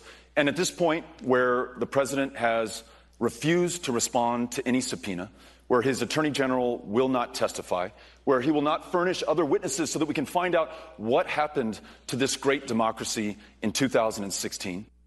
So you and I were talking a little bit before we came on the air, but yesterday the voices that I saw uh, echoing what Beto Mm-hmm. said. I mean, Dan Kildee from Michigan, Steve Cohen from Tennessee, Pramila uh, Jayapal from uh, Washington State, Joaquin Castro from Texas, Katie Hill and Harley Rouda from California, Jamie Raskin from Maryland, David Cicilline, we mentioned from Rhode Island, Yep. Mary Gay Scanlon from Pennsylvania.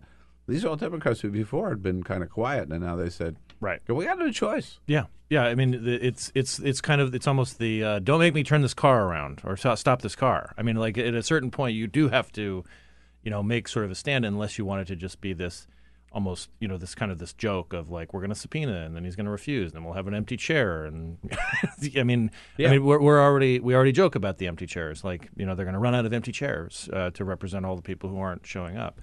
Mueller is an interesting you know case because it the the resistance hasn't come as much from the president saying he can't testify as Mueller himself has said I don't I, I would prefer to do this behind closed doors. And so the the, the administration has not as, asserted executive privilege over Mueller and his and, and his testimony as they did with McGahn.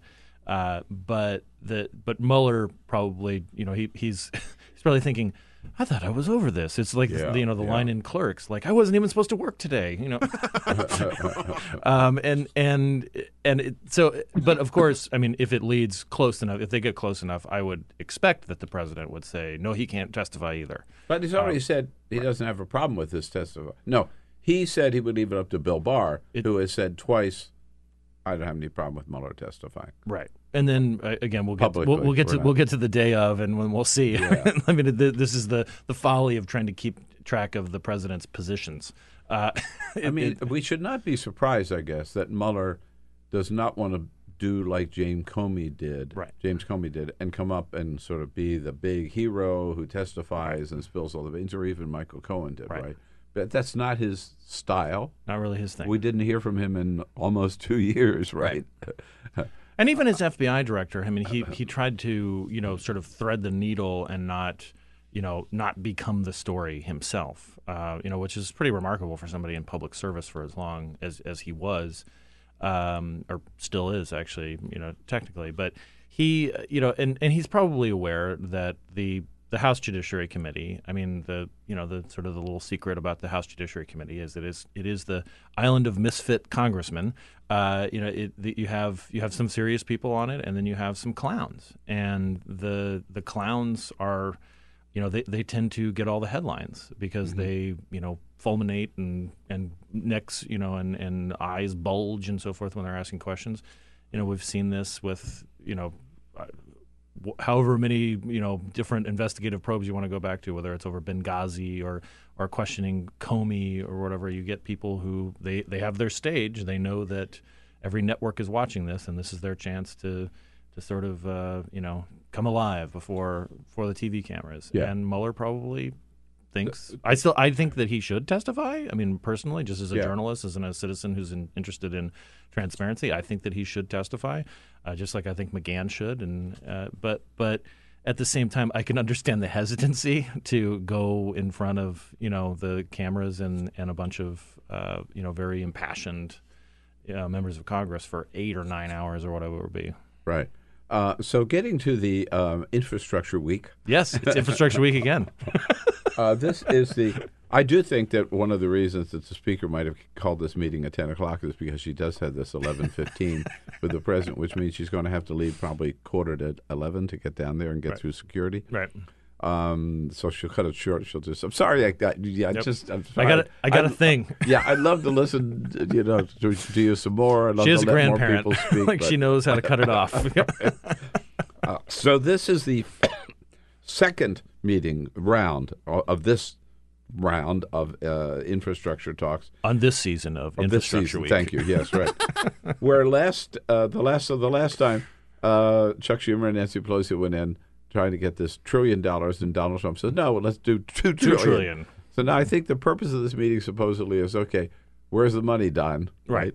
And also, he's he's already put conditions on the meeting. He he stated that before we do anything on infrastructure, you need to uh, you know put up for a vote and approve the the, the new NAFTA or whatever the new Coke uh, version of oh. NAFTA. Yeah. Um, the, the, the Mexico Canada MCA. Yes. Right? Yeah. Um, whatever. Yeah.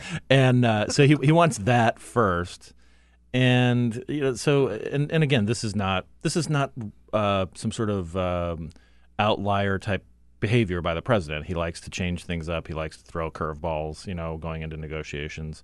Uh, call me skeptical. Uh, I, I don't think we're going to see any breakthroughs on infrastructure week and, and I mean infrastructure you know uh, funding coming out of this meeting. I think that we'll see, No. and, and, And- and and I do think that that Chuck Schumer and Nancy Pelosi will come out and say like we had a very productive meeting, and then you know Trump will tweet about you know they're they're losers or something. Yeah, and I mean, there's a there's a fundamental difference here between the two sides on infrastructure, which uh, everybody kind of ignores, which is that the Demo- when the Democrats are talking about a trillion dollars or two trillion, whatever, they're talking about government money going into building highways, building new sewer plants, new, uh, expanding airports, or whatever, right?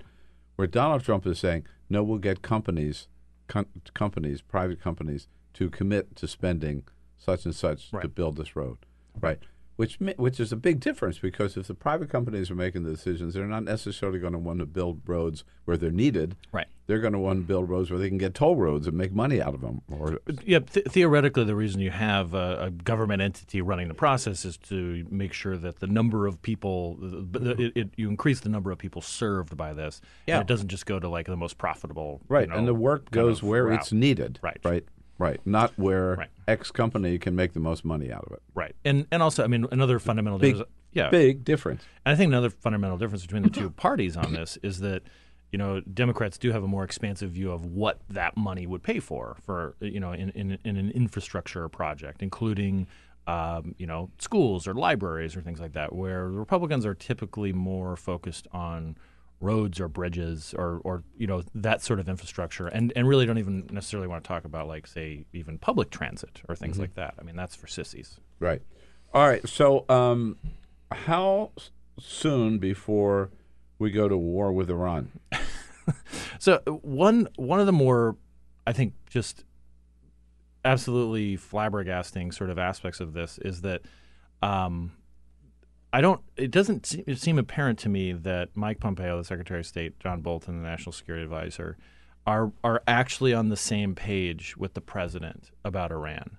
That that, that Trump Trump Trump to me seems lots like of signs that they're not. yeah, and and and, Yeah. that, and that Trump is using Meaning they're much more hawkish, Right. and Trump is saying, "What do you mean war with Iran?" He's like, yeah, you just talk some trash, you get them to the negotiating table. We have a, a beautiful deal uh, that, that, that we that we do with the you know the, the with the nuclear pact or whatever you know what what have you. But you put pressure on people.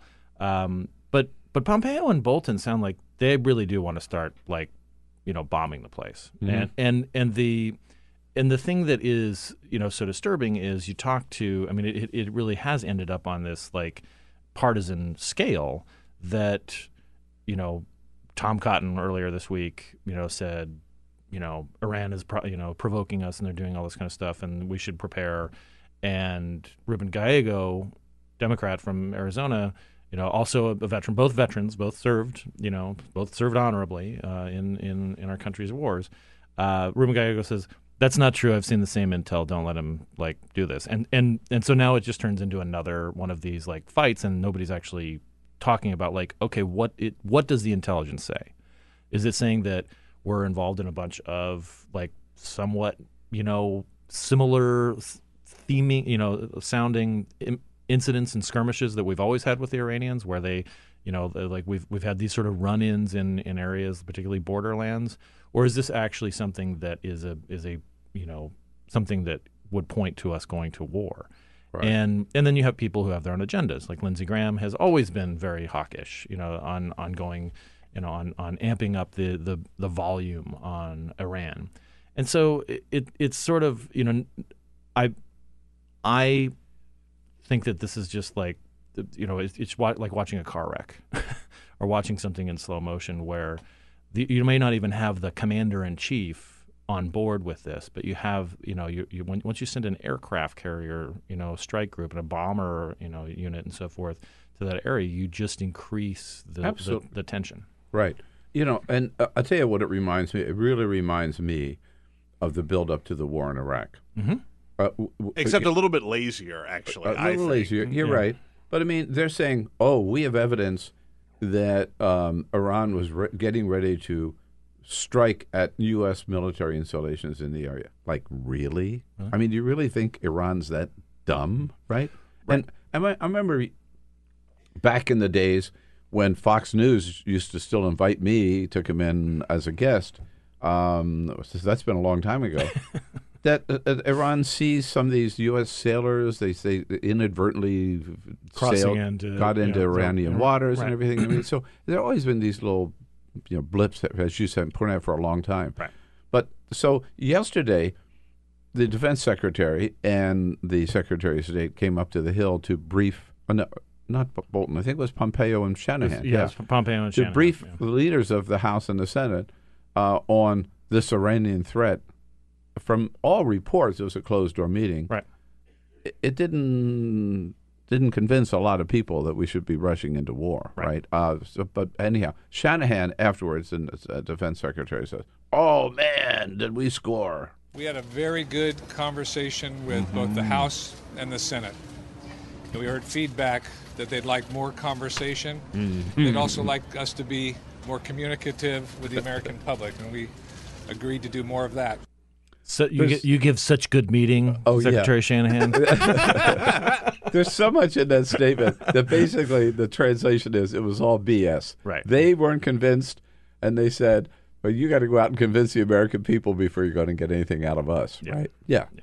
Although, I mean, the, the, one of the things And- that my one our my, my colleague Niels Lesniewski, a, a, you Yeah. know, a frequent guest uh, here too, uh, is is covering is the you know the authorization of use of military force that that the Pentagon is still working on for all hostilities in the Middle East, you know, in, in Syria and so forth, is still the 2001 authorization. Yes, to- passed to- after yeah, 9/11. Right, to go Yes. after, you know, the Taliban Right, in, yeah, in, yeah. in Afghanistan. And you know the the a, a lot of you know the people in the administration and and in Republicans are saying, oh, it's good enough if we need to strike Iran, and and and you know the, so that is Well- you know it, it's sort of absurd to think that something in 2001 could still be used. And the thing that disturbs me a little bit is Yeah, and Barack that- Obama right. used it in Libya Right. too. Yeah, no, No, every, I every president will Yeah. will take as much as they as they're given, and Congress has really, you know, just allowed presidents to run roughshod over them from Bush, Obama, and Trump. And Trump, you know, is is a, a bit more gleeful about it, I think, than than Bush and and Obama. Certainly, he likes to consolidate power, but I mean, he he is not alone. But the, the some of the phrasing that we saw when when Pompeo was talking about you know putting trying to put Iran into the context of 40 years of terrorist activity, that sounds like it could like they're shaping their arguments to say Mhm. because the 2001 authorization allows us to go after terrorism.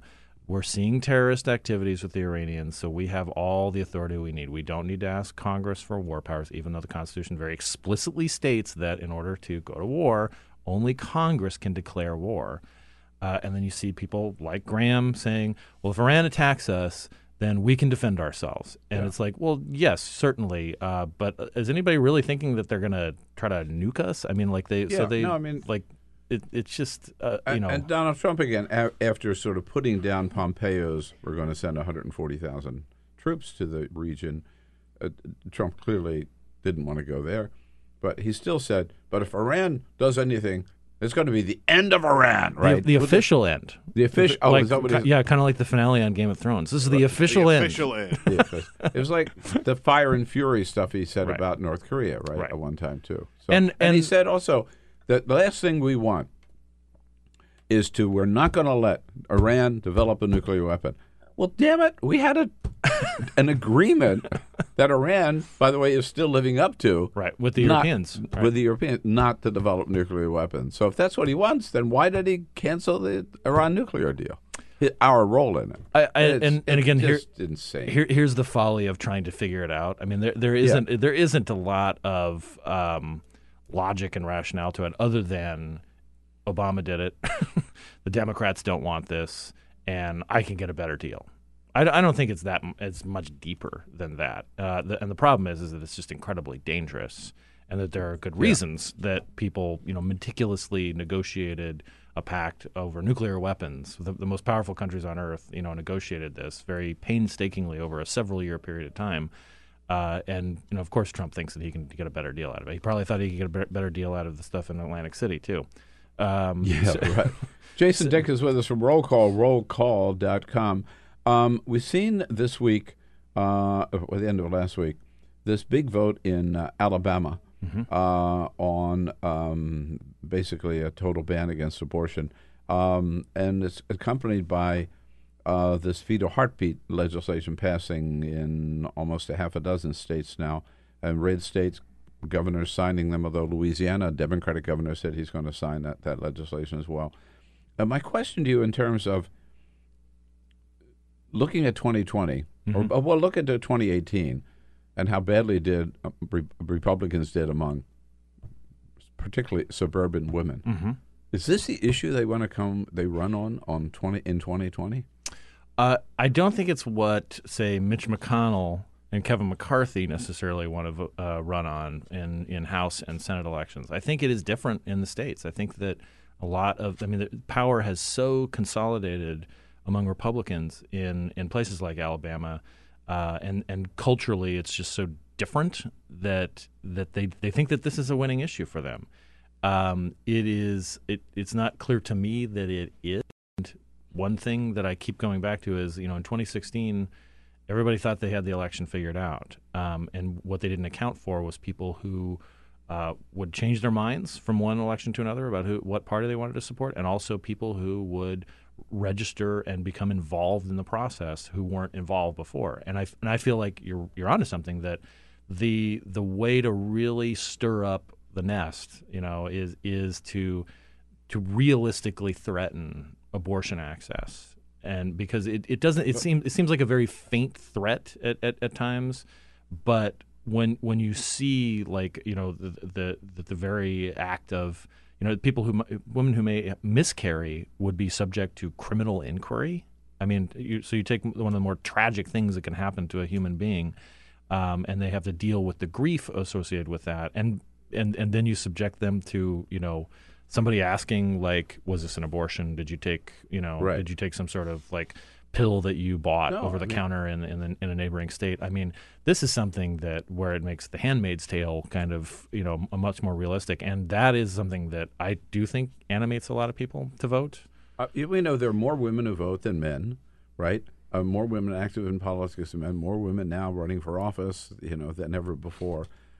It's been forty for forty six years, right? Any woman forty six or earlier has younger has never known in America where abortion was not legal, right? Right, right. And to to think that they're going to reverse that and not suffer political consequences, I just find it. I mean, first of all, I think it's wrong on the face of it, t- denying women the control over their own bodies. But I'm just looking at it like politically. CBS did a poll last, uh, sh- uh, had a poll that they reported on last night. Uh, uh, overall, 67% of Americans just say keep Roe v. Wade the way it is. I mean, so yeah. It, It- I think- I think not an overwhelming Right. majority of Americans are demanding, "Oh, this is terrible. We have to change it." I think you're right. Most people see it as settled law. Right. They see it as settled law, and if they, and if it becomes less abstract that that that access may leave, then that probably motivates them to act. Yeah. And the last numbers I saw, I just looked them up the other day. I mean, women vote, I think, was 59% of women voted for Democratic candidates in 2018, Mm-hmm. 40% for Republican candidates. So it's a 19% gender gap. Right. Already in 2018. Right. It'll be 40% if they keep this up. Uh, it it would seem so, and and this this is the I mean, getting back to the circling back to impeachment. This is these are the sort of issues if you're a Democrat that you want to keep on the front burner. Trump and his misdeeds, particularly if you know that he's not going to be removed by the Senate or convicted, as, as it were, um, that you know the, this is what you want people to think about. They you want to keep their attention on this. Trump probably wants them to be talking, thinking about impeachment more than abortion, whether or not the like a Uh, Supreme Court where he has put his stamp on it with two justices would Right. overturn Roe versus Wade. Yeah. And so you know th- those sort of issues are are the ones that Democrats feel a lot more comfortable uh, like talking about. And so I mean, and they're real too. They're not made up, you know, they- like sort no, of they- things. th- that's right. Right. They uh, they touch and impact every woman, you know, in America. Whereas the impeachment stuff is sort of an inside baseball game here in Washington. Yeah. So um, we just scratched the surface here so far, Jason, and we got another half hour to go. Uh, we need a little help. We're going to get it from Eliza Collins, uh, covers the Congress here for USA Today. Uh, joining us next here on the Bill Press Show. You can send us your comments on Twitter at BP Show. A quick break, and we will resume our conversation. This is the Bill Press Show. And on a Wednesday, May 22nd, the Bill Press Show, live from our nation's capital, our studio in Capitol Hill, where we come to you today, in part thanks to the great support of the International Association of Firefighters. Those of us who live in Capitol Hill know we got a fire department right across the street, right around the corner. Every time I see them run by on their way to, or fly by on their way to uh, help some family in distress, I think of them and thank them for the support of the program. They're on the front lines every day, uh, not just here in Washington, of course, in your neighborhood as well, protecting American families under the leadership of President Harold Schaitberger.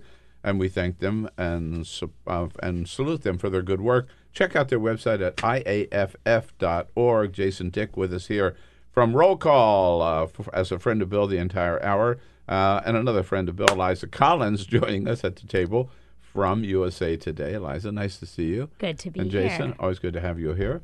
It's great to be here, Bill. Uh, and uh, you all know that we're moving to a new kind of level of the Bill Press Show starting first week of June. So May 31, a week from Friday, is our last uh, regular show. Then we're going to the podcast level, uh, and everybody. So I just want to mention that because we want to take you all with us and be part of the new format as well. So if you haven't already done so, please sign up for our podcast. So you're going to automatically move over. Go to BillPressShow.com and follow me on Twitter uh, at BP Show, and there we just we'll all be together in a, a new format. All right? W- welcome to the brave new world, Bill. Oh, that's right. yeah, but I, I- I have a feeling sometimes that podcast, I'm I'm like the last one to get on board with podcasts. A lot of people are doing podcasts Pod- these days. they're great. You can Yeah. listen to them anytime, and you don't need internet too. So like on the metro. Yeah, all no. that, once you download them, Right, it's, pretty great. anytime, anywhere, which is really Mhm. what's great about. One of the turning points for me was uh, Mike Pesca when he was at NPR. He's one of my favorite, you know, uh, radio Oh. personalities. When he started doing his podcast for Slate, and he was saying this is the future of radio. I, was, I thought, oh, okay. I mean, because Mike is, I think, one of the smartest uh, people wor- working, you know, Some of the most popular radio. podcasts in the country are the uh, folks from NPR. Yeah. you know, Yeah. who do that. Uh, now, you both here Washingtonians. I want- Phoenicians. Yeah, we're Oh, uh, technically Irish. both from Phoenix, as we Phoenix, discovered right Phoenicians, before the show. But Yes, we live in. Washington now. My favorite moment of yesterday, um, and one of my favorite moments of all time of any congressional hearing, was when Dr. Ben Carson appeared yesterday. uh, We're laughing already. now he is the secretary of HUD, which has something to do with housing, and Something. urban development, and real estate. And you would think be very well informed about real estate issues. Uh, so Congresswoman Katie Porter uh, has a little exchange with him, uh, Peter, if we can, about uh, Dr. Carson. I'd also like you to get back to me, if you don't mind, to explain the disparity in REO rates. Do you know what an REO is? An Oreo? R, no, not an Oreo, an REO. Not a cookie. REO. Real estate? What's the O stand for? E organization? Owned, real estate owned. That's what happens when a property goes to foreclosure. We call it an REO. Pretty embarrassing. She sounds like a teacher. Like Doesn't she, She's like, "What's that stand for?" No, next. Like, I- yeah. I She's know. had a lot of viral moments actually since coming to Congress. She flipped one of those Orange County seats, and I've, and I feel like the the It was pretty embarrassing. Yeah, in in these in these oversight hearings, a lot of the freshman House Democrats have shown, you know, that that they're very serious Mhm. about, about conducting oversight. Their their questions are very pointed. They're on point, and and sometimes they just even even if you want to keep them serious, they just veer into the absurd, as we just heard. right, right. Like the, her questioning was about something serious, and it ended up being about. Yeah, I mean, she wasn't trying to trap him. She No, just no, assumed no. that the secretary would know. I mean, Well, maybe she didn't assume because when she Oh. says it and then she goes, "Do you know what that is?" Yeah. Pretty quickly, she asks. Yeah, but in the real estate world, I mean, properties that are seized by a bank or something, and they're and they're up for real for a, a state sale or something. That's called they're called REOs, right? See that all the time. You would, in you would listings. think you would think a, a reasonably educated person, particularly a cabinet level, Of ev- housing even and urban even development. even even a, even the, somebody not involved in housing might know what that is. Yeah, but just I. I guarantee you, Donald Trump knows what an REO is. Oh, you bet. He's had a lot of them. Uh, as I said earlier, it just proves it doesn't take a brain surgeon to be HUD secretary. Right? uh, now, um, we talked about this a little earlier, Eliza, and you've been your latest pieces about this. That the the speaker uh, is got a meeting with the Democratic caucus coming up here in about a little over an hour, uh, and the pressure is building on her. right? It is. It's been Yesterday, really boy, the dam broke. It looked like. Exactly. So Pelosi has been really tamping down talk of impeachment for a long time. For months and months, she said it's divisive. We've got to have Republicans on board. This is, you know, it's not smart to go down this path. And for a long time, most Democrats actually stuck by her. It was Mhm. pretty interesting. Mhm. Some of the most progressive members, at one point, I talked to Congresswoman Ocasio Cortez, who said, Yeah, I'd like to see him gone, but that's not what we ran on. We should be focusing on health care, yada, yada after the Mueller report came out and it outlined 10 possible cases of obstruction. Um, and then there were sections of the Mueller report that basically said Congress can take this on, or at least that's how Democrats interpreted it. We saw some more Democrats say maybe it's time for impeachment, but still not many. A very small handful of members who basically always wanted to impeach the president. Yesterday felt different. Mhm. And that was when we started to see members of leadership um, say it's time to open an impeachment qu- inquiry. And that started because Don McGahn, the former special counsel to the president, did not show up for a hearing. And that's the White House said that he was immune because of the Department of Justice, but he didn't come. And Democrats, this he's not the first one not to show up. And so Democrats are starting to say, you guys aren't playing ball with us here. And there's some real frustration. And Monday night, some of them brought it up in a meeting to Pelosi, which I've heard was pretty tense. And um, Pelosi's people say it wasn't as tense as reported. I've talked to some Democrats who say, well, it's pretty awkward. Um, and they basically said, why aren't we doing this? And then on Tuesday, when McGahn didn't show up, we just saw sort of the dam break. Right. Uh, including uh, David Cicilline, Republican, Mhm. uh, uh, Rhode Island, I'm sorry, Democrat, of course, part of the leadership. Yes. Who said almost we're to the point where we almost have to. Dan Kildee from Michigan, who sat in that chair not so long ago and told us, I'm not quite there yet, right? I understand, but I'm not quite. And I saw him yesterday on television say, We're there. And you know? he's interesting. Some of these members who were not quite there, who are a little bit more moderate, to say that they're there is really interesting. And we and I've talked to lots of members who flipped red seats over the past couple of months who have said, you know, if the, the uh, administration keeps stonewalling, it's going to get pretty awkward to keep saying no. And I think they're starting to feel that they might be, if they're not there, they're getting much closer. Right. And and I think that th this is still the the fear among a lot of these Democrats, particularly the ones who flipped Republican seats in 2018, is that it's a it's a trap, you know, as as Mhm. Admiral Ackbar would say in Star Wars, you know, it's a trap, you know, like don't let him goad you into impeachment, which is what the speaker said, like Yeah. he's goading us into this. But at a certain point, like when when somebody you know punches you enough, you, They feel like it- they've you- got to punch back. Right, and and I think that that is that is where we're at. And unfortunately, you know, for Democrats, that is probably a situation where Donald Trump feels very comfortable. I have to say that, yeah, one thing that worries me about it is I think he's committed impeachable offenses, as Jerry Nadler says. But I don't think I think Donald Trump wants impeachment hearings more than anybody else. He wants them because that plays into his playbook, right? And Pelosi has said that over and over.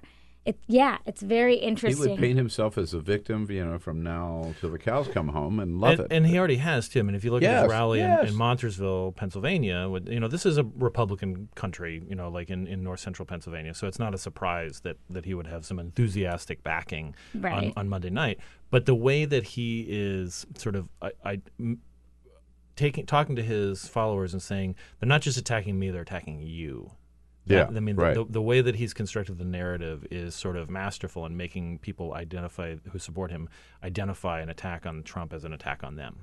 And that's really interesting because some of these Democrats who flipped seats said that they did it by not talking about Trump, by not Yes, insulting yes, their yes. voters. Uh, And so if Trump is able to bring it full circle and say, I'm- well, they're insulting you, that's when I think some of these Democrats are at risk of losing those Trump Democrat voters. And Pelosi has made that point over and over again too, which is we won in 2018, not talking about Trump. We won in 2018, Mhm. talking about health care and some of the other things we're going to do, prescription drugs, on and on.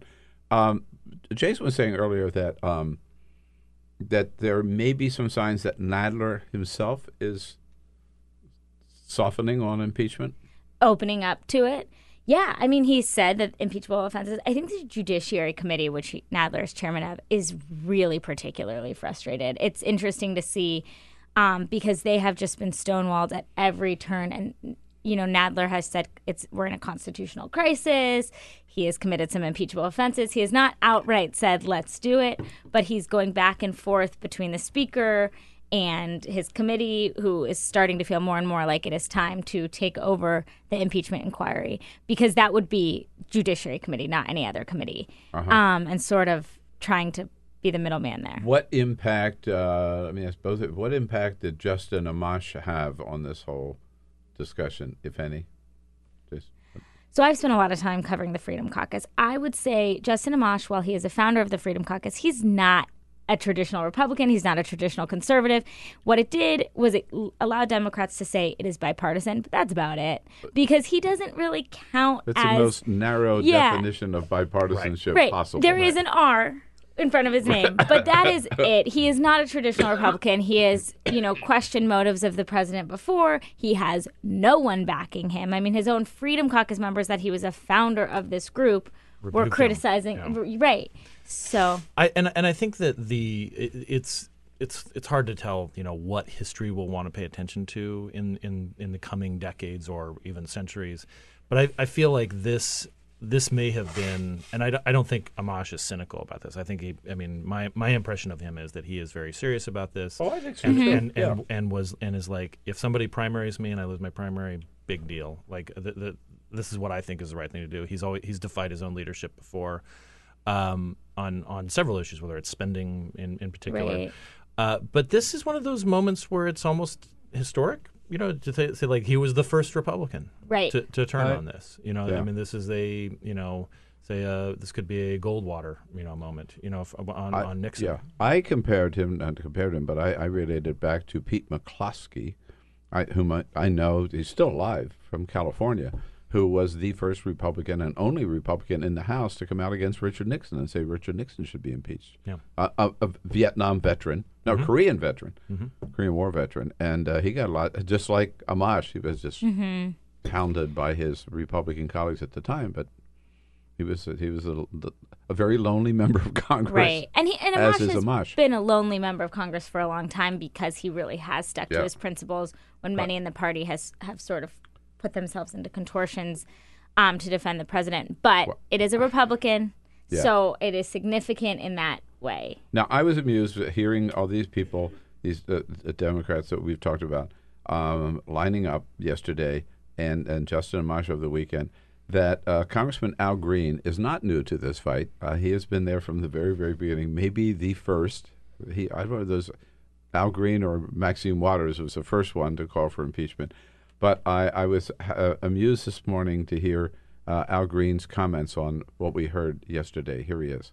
A good many members are now considering joining the impeachment effort, and I salute them. I am more than honored to say that you can never be too late when it comes to being on the right side of history. Little- and a little right dig side there. of Justice. Making friends every step of the way. wow. Making it clear that he was there. I know, but it is so funny. But I welcome you in. I Yeah. don't hold He's it like an against impeachment you. hipster. Yeah. Right, He was right. there He was before there anybody else was. I mean, he kind of has a hipster haircut. Uh, yeah, he's got the hipster haircut and beard. Ponytail, yeah, totally. he just went by on a scooter. Yeah. Well, we'll see how that we'll see how that meeting goes today. And as we pointed out earlier, Liza, that uh, Nancy Pelosi didn't schedule a lot of time for this caucus because she's got an eleven fifteen Infrastructure Week. infrastructure Wow. week. Yeah. It's another infrastructure. I have my doubts that anything is going to get done. No. With when you meet with the president you're right after as Jason is. right after a meeting on maybe to impeach the president. Yeah. It's Right. it's the Phoenix Sun. It, it gives clarity. No, it, it, it, it's it's the dry heat. It's a dry rationale. You know. She might. She might start the meeting by saying, "Mr. President, I got some bad news for you. Right? Right. We're going to impeach you after all." Yeah. Right, what a back to back there. I know, right? Or he might start out with say, "So Nancy, how'd that meeting go this morning?" Right? Yeah. No, and and I I would I mean I would I really would love to be a fly on the wall in these meetings. Oh, yeah. because I mean it, it you know from uh, most most you know accounts the president does you know I mean he fills a room. You know Mhm. he, he can charm people, Democrats or Republicans. Uh, he didn't he didn't get to where he is by being you know somebody who doesn't know how to read people or or sort of work them, and I just I I kind of wonder what this what what could possibly be you know like going on you know in in, In in, this yeah. room you know. Well, Pelosi, from what we have seen a few times, we have been a fly on the wall because they have televised some of their meetings. And Pelosi just like lets him have it. Mhm. But it almost seems, and Democrats will say this, like that he respects her because she Right. sort of lays back into him. And uh, one example being that he's given everyone else these nicknames and then he says, I just, I call her Nancy. Um, I don't know what that, but it's interesting. No, I think he's uh, he, he he's sort of buffaloed by her. He doesn't quite know how to handle Nancy Pelosi, and I think he does have to respect her because she's tough and she's smart, and he knows that, right? So, And remember, in in uh, right after the 2016 election, we I, I, I certainly assumed that Schumer would provide the big the best foil, you know, Mhm. for for Trump. You know, uh, two outer borough guys. Right, there were all know. those stories. Right, and and Schumer, you know, really has has. I mean, he certainly deferred to Pelosi because she has the majority, and, and she actually has like more power Yeah, to it yeah. to exert now, particularly in this Congress.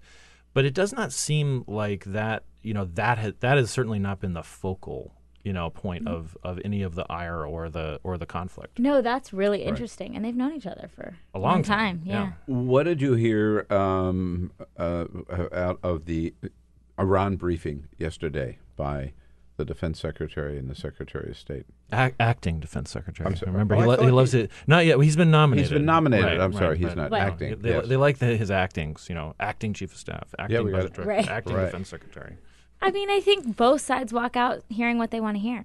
Mhm. It's you, you know, people are in the same briefings, and Democrats say that the administration is changing the data to fit what they want to do, and Republicans are saying, nope, this is dire. We need to move forward.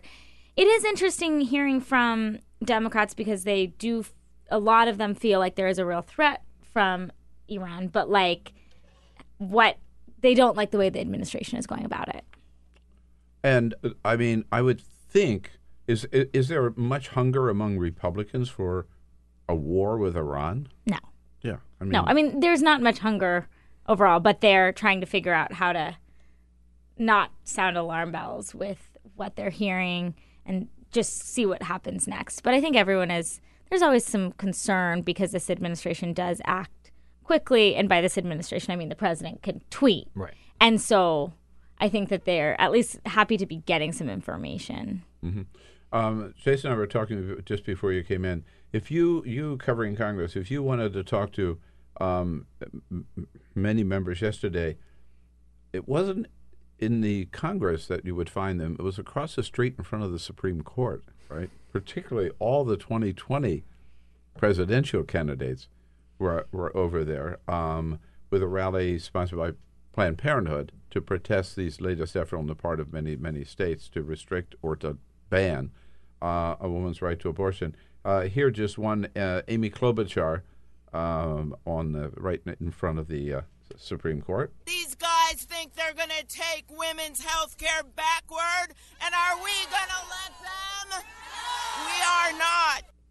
So, what do you think, Eliza? Is this a, an issue that Congress is going to want to pick up, or um, or that Republicans in general really? Republicans do I don't think want to touch this except for a small section because like the Alabama law really truly is so extreme. Most Republicans do support um, some exceptions and the Alabama law does not have those. So I think that this is not something they want to be talking about other than to say we oppose abortion. But I mean, we saw even President Trump over the weekend tweeting, I am strongly pro life with exceptions, which sort of counter is a, counters what actually came out.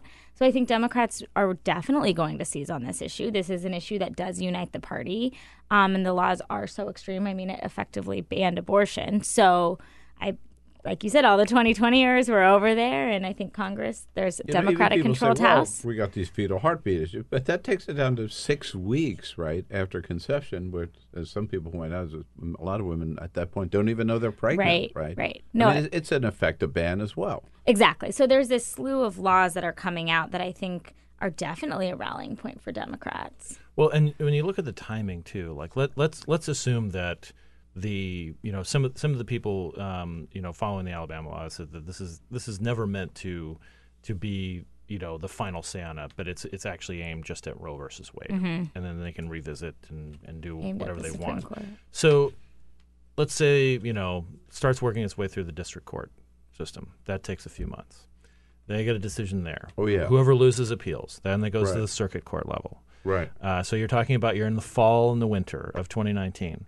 Yep. Circuit court uh, or a panel uh, of circuit court judges, or the circuit or the full circuit court itself, wherever it is, renders its decision. It's immediately appealed to the Supreme Court. Then you've got Yeah. you've got the spring or the summer of 2020. Uh, where the Supreme Court Yep. is potentially uh, ruling on, you know, on, on basically Roe versus Wade. Right. Uh, th- I think this terrifies Republicans. You know, when, when, we were talking that that they would be in, in a situation where they're, you know, it's it's not really that out of reach to think that the Republicans could retake the House or that they could add to their numbers in the Senate or at least minimize losses in the Senate. If the focus is on abortion, particularly in, in some swingy states, Right, the like- Colorado's the main these Senate Right. seats that suddenly Republicans are really up. Right. That and or and you know Arizona, Martha Yeah. McSally is is running uh, for you know for re, for a election to a full term. Um, you know that that changes the calculus markedly to talking about immigration or talking about like you know issues where Republicans feel very strong because you know these things can just sort of take over and. You know that that's probably not where they want where they want to be heading in you know a few months away from November Well, of 2020. Republicans' problem have been with women, right? 2018, women who had voted for Trump and Republicans switched to Democrats.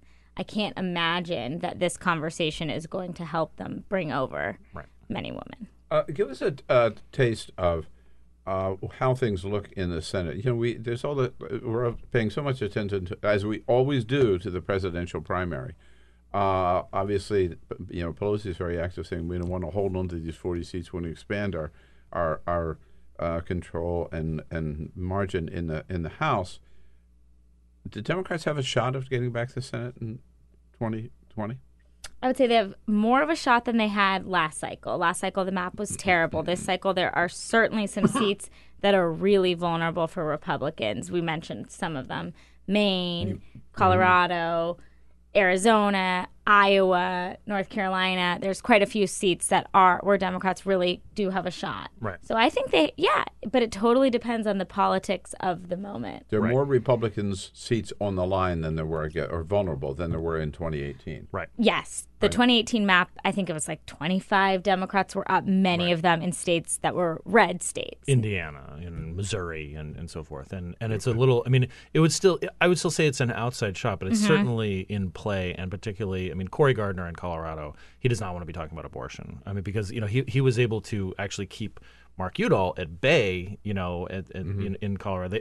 They, Udall's people really wanted to talk about abortion and, and, and his and Gardner's position on abortion, and it just didn't take. Yeah. This time it might. Right, especially if that's the conversation because it's headed to the Supreme Court. Well, yeah, I, I want to spend more time thinking about, uh, talking about that these Senate races because it's so important. Uh, but we're not going to do it now because we're out of time. hey, Eliza, great to see You you. too. Follow Eliza at usatoday.com and Jason Dick, of course, at rollcall.com. Thank you both. Thank you. Thank Thank you you. all for being here and come back and see us again tomorrow or This else. is the Bill Press Show.